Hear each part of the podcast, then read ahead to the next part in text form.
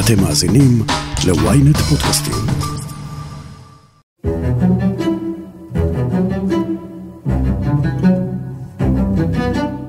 צה"ל יצא הלילה ביחד עם שירות הביטחון הכללי לפעולה ממוקדת מול בכירי ארגון הג'יהאד האסלאמי הפלסטיני ברצועת עזה.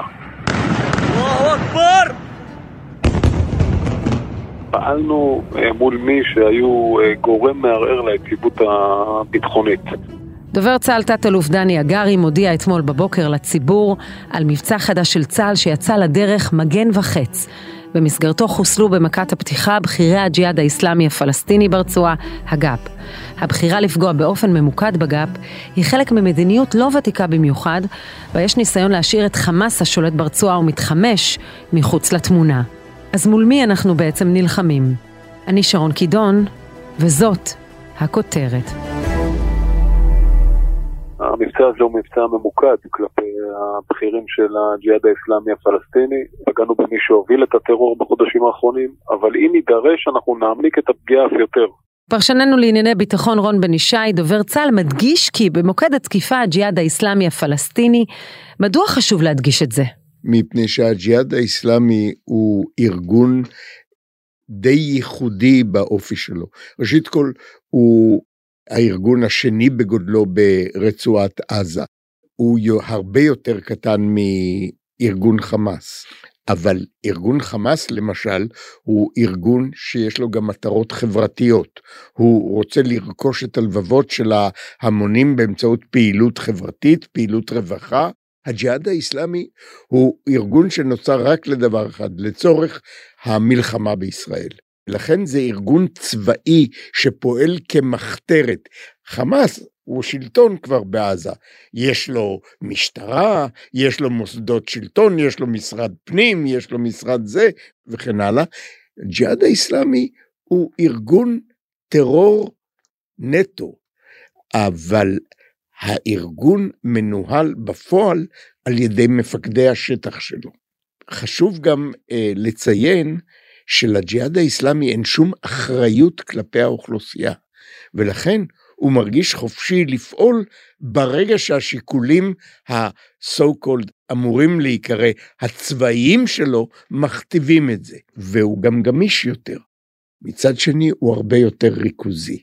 מפקד השטח של אה, צפון אה, עזה, זה שהחליף את אה, הרמטכ"ל של הג'יהאד האסלאמי ג'אברי, והוא פיקד עד אתמול על צפון הרצועה, הוא יכול ברצותו יורים, וברגע שהוא נותן הוראה להפסיק, מפסיקים. זאת אומרת, העסק מנוהל ממש על ידי מפקדי השטח, ולא על ידי איזה גופים שיש להם שיקולים יותר רחבים. וזה גם גורם לזה ש... קשה מאוד לצפות ולהעריך מה הוא עתיד לעשות. קצת על היקף ההתעצמות של חמאס מול הג'יהאד האיסלאמי. חמאס הוא כוח צבאי הרבה יותר גדול. חמאס הוא כוח צבאי הרבה יותר גדול, אבל למרבה ההפתעה, למרות שמספרית הג'יהאד האיסלאמי מבחינת מספר פעילים, הג'יהאד האיסלאמי הפלסטיני הוא ארגון יותר קטן, ומספר פעיליו בעזה הוא קטן משמעותית ממספר הפעילים, מבחינת העוצמה הצבאית שלו, הוא לא הרבה פחות מחמאס. למה? כי הארגון נתמך, גם ממומן, גם מודרך, גם מוכוון על ידי האיראנים. זה מוזר, זה מעניין. שני הארגונים האסלאמיסטיים שהם הארגונים הגדולים בעזה, זה החמאס והג'יהאד האסלאמי הפלסטיני, הם ארגונים אסלאמיסטיים סונים שמשתייכים לזרם הסוני. איראן היא מעוז הזרם השיעי.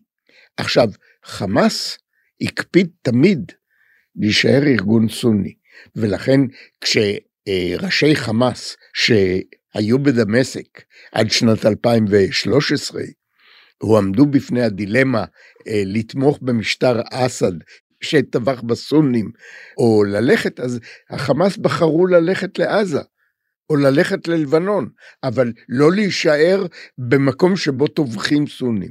לעומת זאת, הג'יהאד האיסלאמי הפלסטיני הוא להפך, הוא התייצב לצד איראן ואמר, סונים, שיעים, לא מעניין אותנו, אתם מוכנים לעזור לנו, לממן אותנו, ולכן הג'יהאד האיסלאמי הפלסטיני הוא דומה לחיזבאללה מהרבה בחינות. הוא נאמן לאיראנים, לא נשלט במאה אחוז על ידי האיראנים, אבל ב-90 אחוז כן.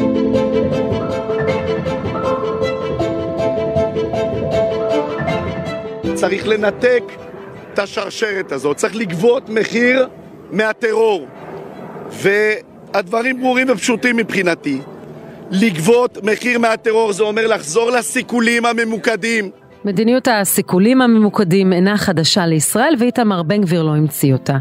בני המוות שחוסלו אור לאתמול, חליל בהיטיני, ג'איד ראנם וטארק א-זלדין, מצטרפים לשורה של מנהיגים שאיבדו את חייהם גם בתקופת הממשלה הקודמת, שלא הוגדרה כימין על מלא, במהלך מבצע עלות השחר. ערב טוב, לפני כארבע שעות, צה"ל בשיתוף פעולה עם השב"כ תקף מטרות של הג'יהאד האסלאמי בעזה, בין השאר חוסל תייסיר אל-ג'ברי, אחד משני המפקדים הבכירים ביותר של הג'יהאד האסלאמי בעזה, וכן חוליה שעמדה להוציא פיגוע נ"ט לעבר ישראל. אז אני אקח אותך יותר אחורה, ובשנות התשעים, לפי פרסומים זרים, המוסד חיסל את מנהיג הג'יהאד האסלאמי אז, שקראו לו פתחי שקקי. פתחי שקקי שאחיו דרך אגב הוא זה שעורך את כל הסקרים שאנחנו מסתמכים עליהם היום במגזר הפלסטיני, בקרב הפלסטינים ביהודה ושומרון ועזה. כשפתחי שקקי חוסל, הג'יהאד בעצם הושבת כמעט לגמרי לעשר שנים. והמנהיג שהחליף אותו, רמדאן שלח, לא הצליח לעורר אותו. אבל זה נכון שהסיכולים הממוקדים מאז הסיכול ההוא של פתחי שקקי, קונים לנו פחות זמן ממה שהיה פעם. פשוט מאוד. הסיכולים הממוקדים הם חלק מהמציאות שארגוני הטרור הפלסטינים התרגלו לחיות איתה. וכמו כל דבר, אתה עם הזמן מפתח כנגדו חיסונים.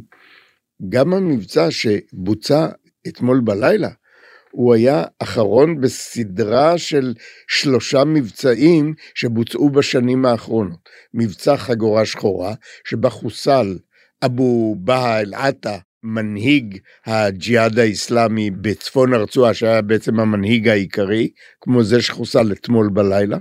ואחר כך היה מבצע עלות השחר, שבו חוסלו עוד מנהיגים.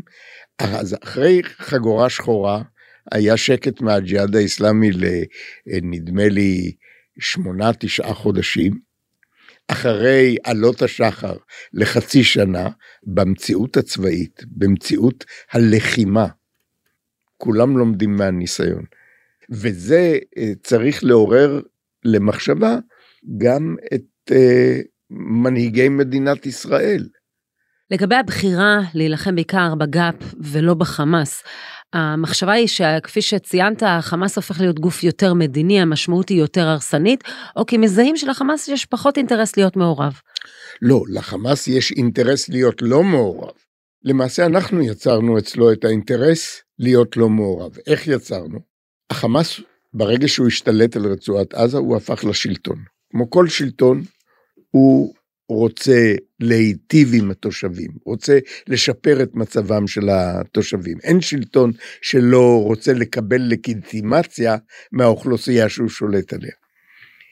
ובעזה יש מצוקה נוראית, מפני שעזה היא כמו גטו גדול, מחנה מעצר ענק, שישראל שולטת מצפון וממזרח, מצרים שולטת מדרום, והים ממערב. ש, שגם ישראל בעצם שולטת גם בים ממערב. עכשיו, האוכלוסייה בעזה תלויה לפרנסתה, לכלכלתה, בגורמים האלו שתיארתי כרגע, ישראל ומצרים. ואז ישראל אומרת, אוקיי, אם יהיה שקט, תיתנו רגיעה, אנחנו ניתן לכם פועלים שיעבדו בישראל, שמרוויחים פי שלוש ממה שפועל עזתי, שיש לו בכלל עבודה, מרוויח. אנחנו גם ניתן לקטאר לתת לכם מענקים חודשיים של 30 מיליון, שגם כן מחזיקים, מאפשרים לכם להחזיק את הראש מעל המים. ואז חמאס אומר, א', זה מקל על מצוקת האוכלוסייה, ב', רגיעה גם משרתת אותי, מפני שאני יכול להתעצם ללא הפרעה. וישראל גם דואגת לשמר את האינטרס הזה. איך? א', על ידי באמת הכנסת פועלים, ב', על ידי מתן אישור לקטאר, אבל בעיקר על ידי זה שכל פעם שיש ירי מהרצועה, בין אם חמאס ירה, ובין אם הג'יהאד האיסלאמי, ובין אם איזה ארגון קיקיוני או סורר אחר ירה, ישראל, שאוספת מודיעין כל הזמן ברצועה, אה, משמידה תשתיות צבאיות שמאפשרות לחמאס להתעצם, מפעלי פיתוח שלהם, מפעלי ייצור רקטות, מחנות אימונים, כל זה, כל פעם הם יודעים שאם יהיה ירי מהרצועה, הם יאבדו נכסים, נכסים שמאוד חשובים להם להתעצמות. גם בחמאס וגם בגאפ הזהירו מפני תגובה ומשדרים חזית אחת מיליטנטית מול ישראל, אבל בפועל אנחנו כבר יודעים, יש לא מעט משתנים שלפעמים מביאים לשונות באינטרסים בין הארגונים. אז נשאלת השאלה עד כמה הם באמת מתואמים. אה, מתקיים תיאום, הם חייבים תיאום, גם חמאס וגם הג'יהאד האיסלאמי אה, חייבים לתאם אחד עם השני מפני שהיו זמנים בעבר שבהם הם די נלחמו אחד עם השני. אה, ושניהם יצאו ניזוקים מהעניין. שניהם ארגונים אסלאמיסטים. ההבדל היחיד ומה שחמאס אה, מאוד מרוגז עליו זה זה שהג'יהאד האיסלאמי הוא בעצם שליח של האיראנים, אבל יש גם ביניהם הבדלים אידיאולוגיים. החמאס הוא רואה את עצמו כארגון חברתי, ארגון משילותי, והג'יהאד האיסלאמי אומר אנחנו מחתרת צבאית, ארגון גרילה צבאי ולא מעניין אותנו. אבל במקרה כזה של, הם, של תגובה אפשרית. הם מתואמים, הם מתואמים מפני ששניהם יודעים שיש להם מה להפסיד אם הם לא יתאמו. אבל יש מקרים, למשל, כשנפטר בשבוע שעבר בכלא אחרי אה, שביתת רעב, איש הג'יהאד האיסלאמי הפלסטיני, חדר אה, עדנאן, אז את הירי ביצע הג'יהאד האיסלאמי הפלסטיני, ירי הנקמה, 102 רקטות. אבל ההודעה יצאה מהחמ"ל, מחדר המלחמה המשותף לשני הארגונים. כלומר, חמאס תמך, ולא רק תמך, אלא גם הצטרף בירי סמלי של רקטות לאוויר, כאילו הוא יורה על המטוסים שלנו, המטוסים נמצאים הרחק משם ואין להם סיכוי לפגוע. ומה חמאס כן משיג?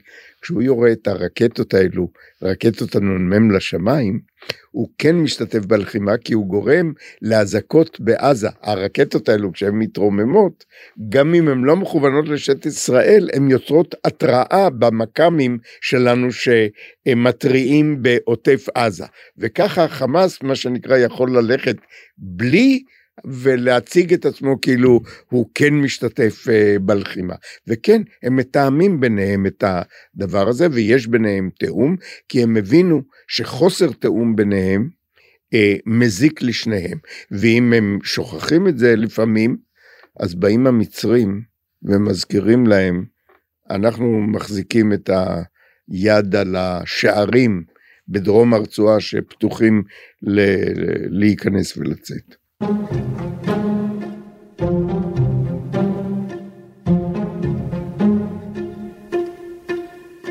האם הפגיעה בג'יהאד האיסלאמי עוזרת לחמאס או דווקא מכרסמת בו? עוד מעט תיאוריית הביליארד של רון בן ישי. הודעה קצרה ומיד נחזור עם הכותרת.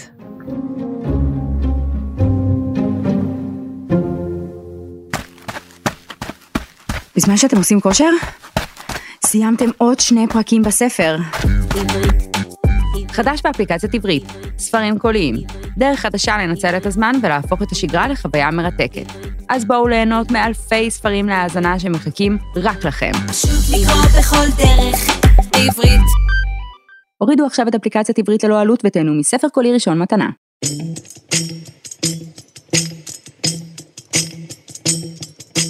נוח לחמאס שארגון הג'יהאד האיסלאמי הוא זה שיורה רקטות וטילים ולכאורה חמאס נשאר בצד ולא מעורב. הרמנו טלפון לליאור אקרמן, חוקר במכון למדיניות ואסטרטגיה, אוניברסיטת רייכמן, לשעבר בכיר בשב"כ, כדי להבין את מערכת היחסים בין שני הארגונים, ואיך צה"ל פועל באמצעות השב"כ מולם. אנחנו פועלים uh, לכאורה מול שני ארגונים שונים שיש בהם גם uh, עוינות ותחרות, אבל יש, בהם, יש ביניהם גם uh, שיתוף פעולה, בעיקר ובדגש על התקופה האחרונה שבה איראן מנסה יותר להיכנס פנימה ולתמוך בלחימה נגד ישראל, מפני שאיראן באופן uh, מסורתי, שהייתה בקשר לרוב רק עם הג'יהאד האיסלאמי, uh, בשנה האחרונה התחילה גם לממן ולסייע לפעילות החמאס. ולכן היא גם יוצרת סוג של שיתוף פעולה וחיבור בין שני הארגונים האלה, למרות שהם מתחרים ביניהם. מבחינת המשותף צריך להבין, מדובר בשני ארגונים מוסלמים פונדומנטליסטים רצחניים שבנויים על התפיסה של האחים המוסלמים, קרי אה, הקמת אותה חליפות אסלאמית בכל רחבי המזרח התיכון, אלה עושים את זה אה, על בסיס תפיסה היסודית של האחים המוסלמים, חמאס מנסים לעשות את זה דרך לכאורה תפיסה לאומית אה, פלסטינית, כאילו שזה ארגון שפועל למען המדינה הפלסטינית, אבל בפועל המטרה שלהם היא זהה. אה, זה, זה העניין הרעיוני.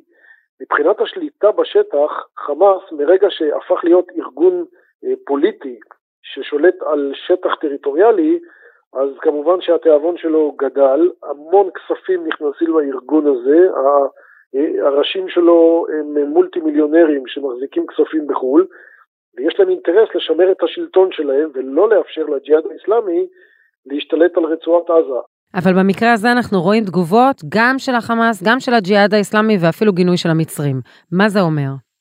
נכון. תראה, המצרים באופן אה, אה, עקרוני תמיד מגנים, כי הם רוצים לשמור על שקט והם לא רוצים אה, אה, שתהיה לחימה בכלל, כי זה משפיע גם עליהם, ובדרך כלל ברגע שנפתחת לחימה הם מגנים ונכנסים ישר למהלך של ניסיון להשיג הפסקת אש, שבדרך כלל אגב מגיע מתישהו, או אחרי סבב ארוך יותר או אחרי סבב קצר יותר. לגבי המעורבות של חמאס, צריך להבין, חמאס פועל לפי האינטרסים שלו. אם הוא מרגיש שהוא היום בשל להיכנס לסבב לחימה נגד ישראל, אז הוא יגיב גם וישתתף כדי uh, להראות את כוחו גם לאיראנים, גם uh, לפלסטינים, ובעיקר אגב כדי להוכיח את הכוח שלו מול יהודה ושומרון ולהראות שהוא המגן האמיתי של הפלסטינים. אם חמאס נמצא היום במצב, חמאס עזה אני מתכוון, נמצא היום במצב שהוא עדיין לא התארגן ויש לו עדיין פעולות לעשות כדי להתעצם, אז הוא יעדיף להישאר יותר מאחור ולאפשר לצבא לפגוע בג'יהאד האיסלאמי, מה שגם יעזור לו קצת. ולכן הם נמצאים בדילמה. ראשי החמאס מצד אחד לא היו רוצים להיכנס לתוך הדבר הזה, כי הם היו רוצים להמשיך להתעצם ולהיבנות ולהכין את עצמם למערכה הבאה מול ישראל.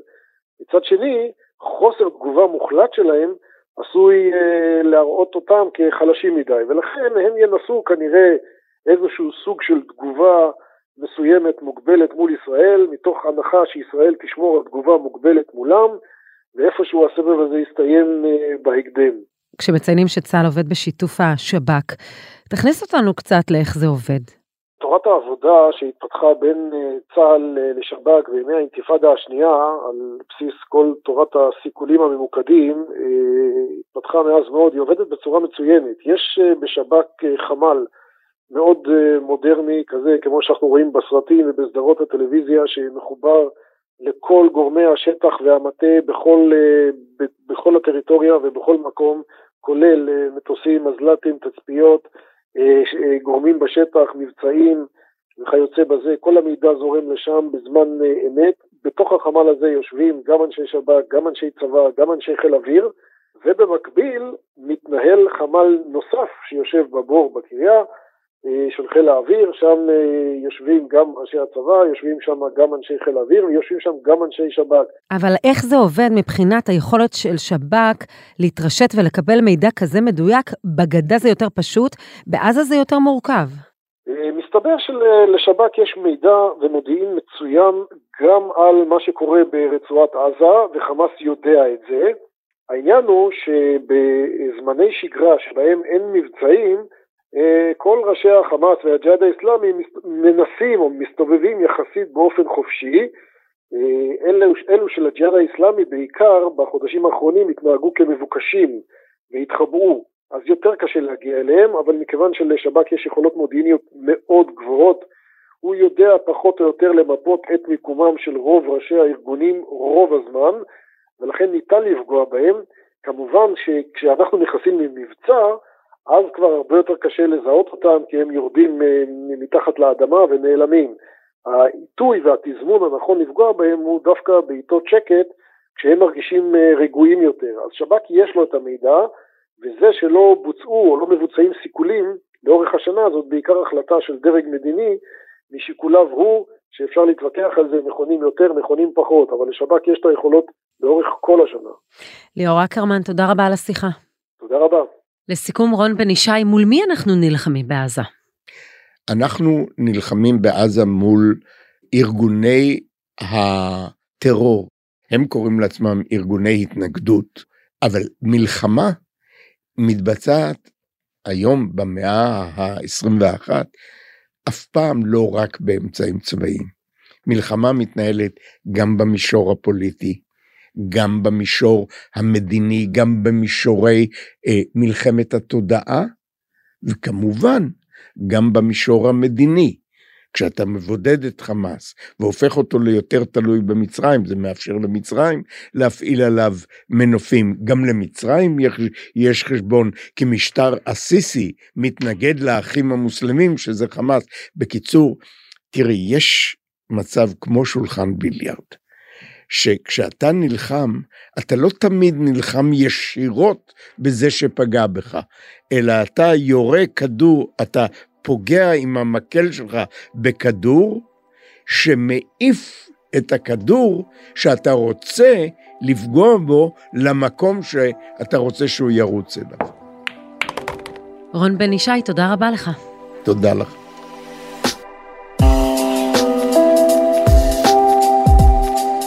ועד כאן הכותרת להפעם.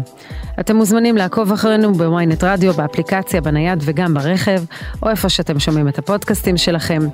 אם זה קורה באפל או בספוטיפיי, אתם מוזמנים גם לדרג אותנו, ויש גם פיצ'ר חדש שאתם מוזמנים להגיב לנו. אני מזמינה אתכם להאזין לפרק נוסף שלנו, חפשו את הפרק האיש של חמאס בלבנון. איתי בצוות הכותרת ישי שנרב, תחקיר, הפקה ועריכה אלי שמעוני וגיא סלם. אני שרון קידון, ניפגש בפעם הבאה.